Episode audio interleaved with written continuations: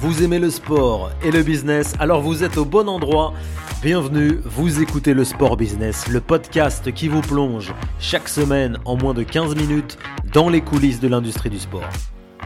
Mon invité s'appelle Stephen Delcourt, il dirige l'équipe cycliste féminine FDJ Suez, la seule équipe française engagée en World Tour, le plus haut niveau mondial.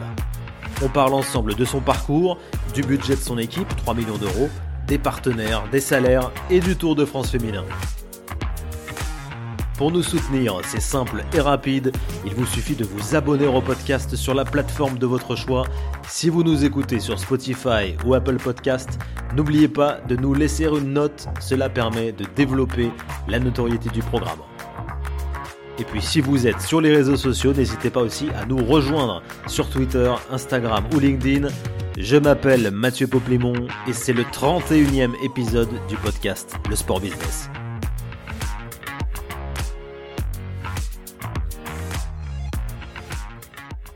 Bonjour Stéphane Delcourt. Bonjour. Vous êtes le manager de l'équipe FDJ Suez. Je précise que la région Nouvelle-Aquitaine et le Futuroscope sont aussi vos partenaires euh, titres. Merci d'avoir accepté cet entretien. Ça fait quelques semaines qu'on essaye de, se parler, mais vous avez été euh, très occupé puisque la saison professionnelle a repris en, janvier. C'était en Australie, je crois. Oui, on a pas mal enchaîné avec une saison euh, qui, est, longue, hein, parce qu'on l'a commencé en janvier, on l'a fini euh, fin octobre. On a fait Australie, Émirats, Espagne, Belgique, Italie, Hollande, et demain, on revient pour notre première course en France avec le Tour de Normandie. Votre parcours est intéressant, Stéphane, puisque vous avez été coureur amateur, vous avez été euh, dirigeant bénévole de, l'équipe et vous étiez surtout jusqu'à l'année dernière salarié d'une entreprise, puisque vous étiez euh, directeur d'un groupement euh, d'agences bancaires. Comment, comment vous occupez toutes ces, toutes ces activités? Bah Déjà, on subit, mais souvent dans le sport, on le fait par passion. Donc, on, est bénévole parce qu'on veut, on, aime le sport. Et, et moi, j'aime le vélo depuis que je suis tout petit j'étais un bon coureur, mais pas un très bon coureur, donc on n'en fait pas carrière. Euh, j'ai eu la chance et l'opportunité de rentrer dans l'équipe par, euh, le côté euh, administratif par rapport à mon parcours scolaire. Et après, voilà, on, y met tout, son cœur, tout son temps, et progressivement, ça prend de plus en plus de temps, et la structure a tellement grandi que ça devenait incompatible depuis 4-5 ans déjà. Donc votre formation de base, c'était plutôt autour de, des chiffres et de la comptabilité, c'est ça hein? Oui, j'ai fait un, Master 2 à, à l'IAE sur un contrôle et audit des entreprises internationales. Donc, euh, plus pour être expert comptable euh, ou euh, DAF d'une entreprise. Mais voilà, je suis parti dans le, secteur bancaire après un an en expertise comptable pour vraiment être dans l'accompagnement des entreprises. Alors, pas du tout le côté international. Et puis après, ben voilà, j'avais l'équipe à côté parce que j'ai commencé à, être dirigeant de l'équipe en même temps que je suis rentré dans, sur le marché du travail. L'avantage, voilà, le, ce côté d'études internationales m'a aidé euh, maintenant pour, pour développer l'équipe, c'est sûr. C'était l'objectif euh, final d'être à temps plein sur le poste euh, autour du cyclisme? Non, non, vraiment, en, toute sincérité, je ne sais même pas s'il y a deux ans, j'y pensais déjà.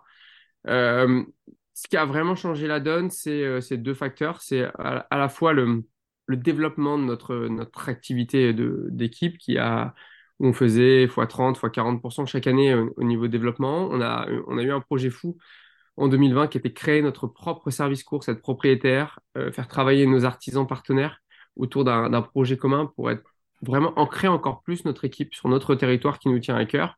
Et là, ce projet-là a fait que bah, avoir nos propres bureaux, notre showroom, notre boutique, notre salle de Zwift, euh, commencer à créer des événements locaux, ça devenait incompatible. Et à côté de ça, la banque changeait. Euh, mon rôle, j'ai très vite gravi les, échelons et en tant que directeur de groupe, le poste d'après, si je voulais rester dans la même ambition que j'avais depuis le début de ma carrière, de, grimper vite et de, franchir les étapes euh, dans, la hiérarchie, ça, je pouvais plus rester local. J'ai accepté déjà de faire des postes à plus d'une heure et demie de chez moi, mais le prochain poste aurait été beaucoup plus haut, aurait demandé encore plus d'énergie et les journées font que 24 heures. Donc j'ai vite compris que voilà, j'arrivais au, au max que je pouvais donner euh, à la banque si je voulais continuer l'équipe à côté. Et le, fait que l'équipe grandisse avec ce bâtiment, bah, j'ai choisi de prendre un an sabbatique l'année dernière et me consacrer à 100% à l'équipe. Quelles sont les missions justement d'un manager général d'équipe euh, cycliste professionnelle?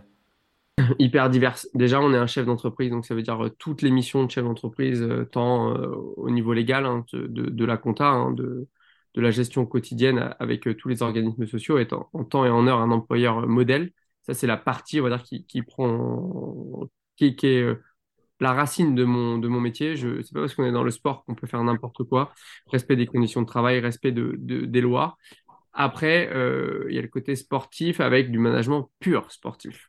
Moi, j'ai cette chance d'être à la fois propriétaire et être le manager sportif. Donc, dans la partie management sportif, c'est aide euh, au quotidien de mes directeurs sportifs dans l'animation, dans le, management des équipes, aide de, mon chef mécano, aide de, mon de, mon chef assistant pour arriver à recruter dans cette partie-là. Et il y a l'extra sportif qui est lié au sportif, qui est toute la partie activation liée au marketing. On a depuis le 1er novembre un directeur marketing qui me permet aussi d'activer tout ce qu'on fait euh, au niveau sportif. On va dire c'est vraiment ces, ces trois univers. Et, euh, et, dans le sportif, ça va très loin. C'est qu'il y a aussi la partie performance qui aujourd'hui euh, est devenue indispensable. Et j'ai la chance d'avoir un, directeur performance qui est innovant et très, très impliqué au quotidien qui fait qu'on monte en puissance, mais que c'est très divers. Et on va dire l'envers de la médaille, c'est que c'est 7 sur 7 en fait, parce qu'on court le week-end, on travaille la semaine. Donc c'est hyper prenant. Quel est le budget de votre formation, Stéphane, justement? Combien de salariés en tout? Est-ce qu'on peut connaître le salaire moyen d'une de vos, coureuses Alors, en termes d'infos que je peux transmettre, on est à plus de 3 millions de, chiffres d'affaires. Euh, et on passera, je pense, sur les deux prochaines années, entre 30 et 40% supérieurs. Euh, on est sur 39 ETP plein. Euh, ça veut dire qu'on emploie sur l'année 2023 à peu près 43-44 personnes avec les contrats de, de, de, et contrats à temps partiel à la journée. Hein, parce qu'on est sur du d'usage pour, pour certains métiers euh, comme le, corps médical par exemple, sur des kinés, des ostéos qui viennent en complément de nos salariés. Donc voilà, ça fait une quarantaine, on va dire, de, salariés. Euh, le salaire moyen, il est différent évidemment des cyclistes que, du staff, mais on a eu une régulation avec l'Union cycliste internationale en 2020 qui a mis un salaire minimum. Aujourd'hui, le salaire minimum, il est 32 100 euros brut euh, en World Tour. Donc, on, est, on, a un salaire minimum qui est légèrement au-dessus euh, chez nous. Mais voilà, euh, on, a un salaire minimum qui est un peu plus de 33 000 et un salaire maximum qui est où on atteint vite les, les, les salaires à six chiffres. Donc, on voit que ça monte en puissance. Après, calculer un salaire moyen, ça donnerait trop d'infos à mes adversaires aujourd'hui. Votre équipe s'appelle FDJ Suez. C'est l'occasion justement d'avoir un petit mot sur euh, l'historique des partenaires. FDJ est là depuis le départ, depuis la création de l'équipe? Non, du tout. En fait, euh, en 2006, on s'est appelé Vienne Futuroscope. Donc, c'était la volonté du conseil général de l'époque d'associer le Futuroscope qui venait d'être acheté euh, par le conseil général. Puis après, on s'est appelé en, 2014 Poitou-Charentes Futuroscope 86 avec l'arrivée euh, de, la région aux côtés du département et du Futuroscope. Et en 2017, à un moment, on avait besoin de passer un cap et qu'on voyait bien qu'on arrivait à, nos limites en termes de, budget des, collectivités. FDJ nous a rejoint dans l'aventure, a donné un coup de boost financier, mais pas que.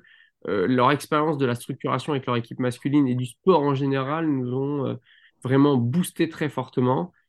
Puis après, euh, après s'être appelé FDJ, FDJ Nouvelle-Aquitaine Futuroscope, à mi-2022, on s'appelait FDJ Suez Futuroscope, puis FDJ Suez depuis le 1er janvier 2023.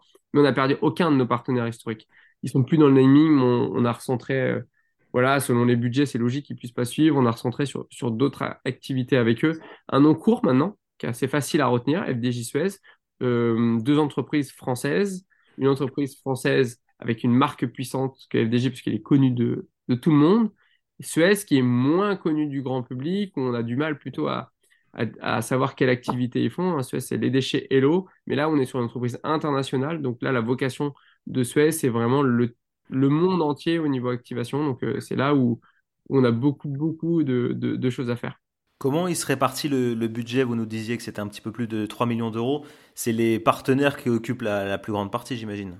Oui, dans le cyclisme, on va dire, c'est les partenaires. En général, euh, le naming représente 87 à 89% dans une équipe de vélo dans le monde, hommes et femmes du World Tour. Nous, on est un exemple euh, complètement différent de modèle économique parce qu'on est parti de partenaires locaux, de collectivités et on l'a fait à l'envers. On n'a pas trouvé des gros et après on a mis des, des, plus petits partenaires en termes de sommes, mais on est parti de petites sommes qu'on a accumulées, accumulées et les gros sont venus derrière. C'est une pyramide, on va dire, quasiment inversée qu'on a mis en place, qui nous va bien aujourd'hui. Euh, notre naming représente un peu moins de 60% pour nous. On est un peu moins dépendant. Dans le modèle économique, ce qui est important aussi à dire, c'est que nous, les partenaires ne sont pas propriétaires de l'équipe. Euh, le conseil de surveillance qui représentait l'association de l'époque est propriétaire à 100% des parts de l'équipe.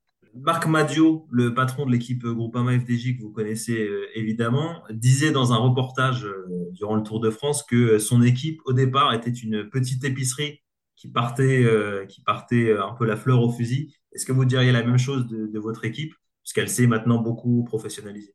Alors c'est vrai que eux, ils ont mis de 97 à, 2023. Il est passé de voilà où il gérait tout, un campeur et il est monté. Nous, on a stagné. Je dirais pas en mode petite épicerie, mais en mode club, en mode euh, association de clubs, euh, comme, comme un club de foot avec un bureau, avec beaucoup de bénévoles, avec euh, voilà toujours à chercher un sponsor parmi un copain pour lui rendre un service, voilà, comme un club, un club local. Donc nous, on est parti plus d'un club local avec un esprit familial à une structure pro mais avec toujours l'âme de la structure familiale. Parce que euh, nous, on n'était pas une épicerie parce qu'on n'avait pas pignon sur rue et on n'avait rien à vendre. Le cyclisme féminin, on n'avait rien à vendre, on n'avait pas de télé. Marc a commencé euh, en 97 et lui, il peut dire le mot épicerie parce qu'il avait déjà la télé. Nous, on n'avait rien jusqu'en 2014. Il y a un lien avec cette formation euh, masculine Groupama FDJ Il y a des rapports avec eux ou, ou rien à voir? Il n'y a pas de lien capitalistique, il n'y a pas de lien hiérarchique non plus. Il y a beaucoup de synergie en termes de matériel beaucoup d'échanges entre le, staff, entre nos mécaniciens, entre les directeurs sportifs, entre la performance, euh, un respect mutuel très fort, un encouragement à chaque course où on espère qu'eux, ils vont gagner et, vice-versa. Euh, beaucoup d'entraide quand on court avant, savoir comment on a reconnu le parcours. Euh, voilà, au Strade Bianchi, on était dans le même hôtel, on a passé toutes nos soirées ensemble et je voyais les mécanos la journée, après les entraînements, ils échangeaient beaucoup. Il n'y a pas besoin de, voilà, d'avoir de lien officiel pour que ça se passe bien. Après, on a un partenaire commun historique qui fait que voilà, on se, ressemble. On a changé de couleur. au début, on a copié-collé leur couleur. Nous, on a décidé en 2022 de changer de couleur et ils se sont rapprochés de nous. On l'a peut-être on a été inspirant pour une fois, mais on s'est inspiré d'eux pendant tellement d'années. Euh, c'est, super de, de voir qu'on arrive à faire les choses sans avoir de contrat entre nous. Le Tour de France féminin a été relancé euh, l'année dernière avec une couverture euh, médiatique assez, assez importante. Est-ce que c'est comme chez les hommes l'argument majeur pour aller chercher des, partenaires? Je veux dire, malheureusement, oui. Euh, en un Tour de France, on a vu la puissance de la machine d'ASO. Je dis malheureusement parce que l'événement a été grandiose. On est super fiers et super euh, dire, ému d'avoir vécu ce premier Tour de France et ASO on a fait un événement majeur. Mais à tel point que 87% des retombées de notre saison sont faites sur ce tour. Donc c'est là où je dis malheureusement, il faut vraiment que les autres, les autres organisateurs historiques du cyclisme féminin arrivent à s'inspirer, arrivent à, se faire éclabousser par le Tour de France pour derrière avoir un événement beaucoup plus important pour eux. Parce qu'on ne peut pas tout jouer, nous, sportivement, sur une semaine, malheureusement, et on est tombé dans le piège dès la première année. Dernière question, euh, Stéphane, sportivement, quels sont les résultats du, du début de saison Quels sont les objectifs plus largement pour euh, cette année 2023 Les résultats sont bons. Euh, on est troisième au classement mondial. Hein. on, est, euh, voilà, on a fait quatrième l'année dernière. L'objectif, c'est d'être dans le top 5, top 6. Euh, on est voilà, le septième budget, donc on va être toujours un peu plus fort que, notre budget. le but, c'est de faire comme l'année dernière, gagner beaucoup et gagner des monuments. on est déjà sur quatre victoires depuis le début de saison. notre premier objectif, c'était les Strade Bianche. On finit troisième avec Cécilie au Troupe Ludwig il y a maintenant une grosse semaine dans la foulée, on va arriver dans ce qui se fait de mieux dans le vélo, ce qui nous fait vibrer. Là, où on écrit les légendes, Tour des Flandres, Paris-Roubaix, des courses où on a fait des places, mais on n'a jamais gagné. Et après, on va enchaîner les Ardennaises qui nous réussissent très bien depuis quelques années, parce que l'année dernière, on a gagné l'Amstel, on a gagné la Flèche, on a fait deux sur Liège. Bah, pourquoi pas aller gagner, euh, aller gagner Liège et, ou, ou conforter notre place d'équipe la plus forte des Ardennaises et pourquoi pas aussi monter déjà sur le podium ou remporter une, Flandrienne. Et après, on arrivera dans une autre période, celle des grands tours. On est une équipe de grands tours, on l'a prouvé l'année dernière avec euh, une victoire au Tour d'Espagne, une victoire au Tour de France et deuxième du général du Giro. Donc ces trois grands tours, on les vise à bloc. Donc euh, voilà, pour un résumé, ce sont les classiques qui nous font vibrer. Et dès qu'on a fini les classiques, on se concentre sur les grands tours. Et après, toutes les courses à côté, si on peut les gagner, on les prend. Merci Stéphane d'avoir été avec nous. Je rappelle que vous êtes le manager général de l'équipe FDJ Suez et on vous souhaite euh, évidemment bon courage dans, cette saison qui, vient à peine de se lancer. Merci à vous, à bientôt.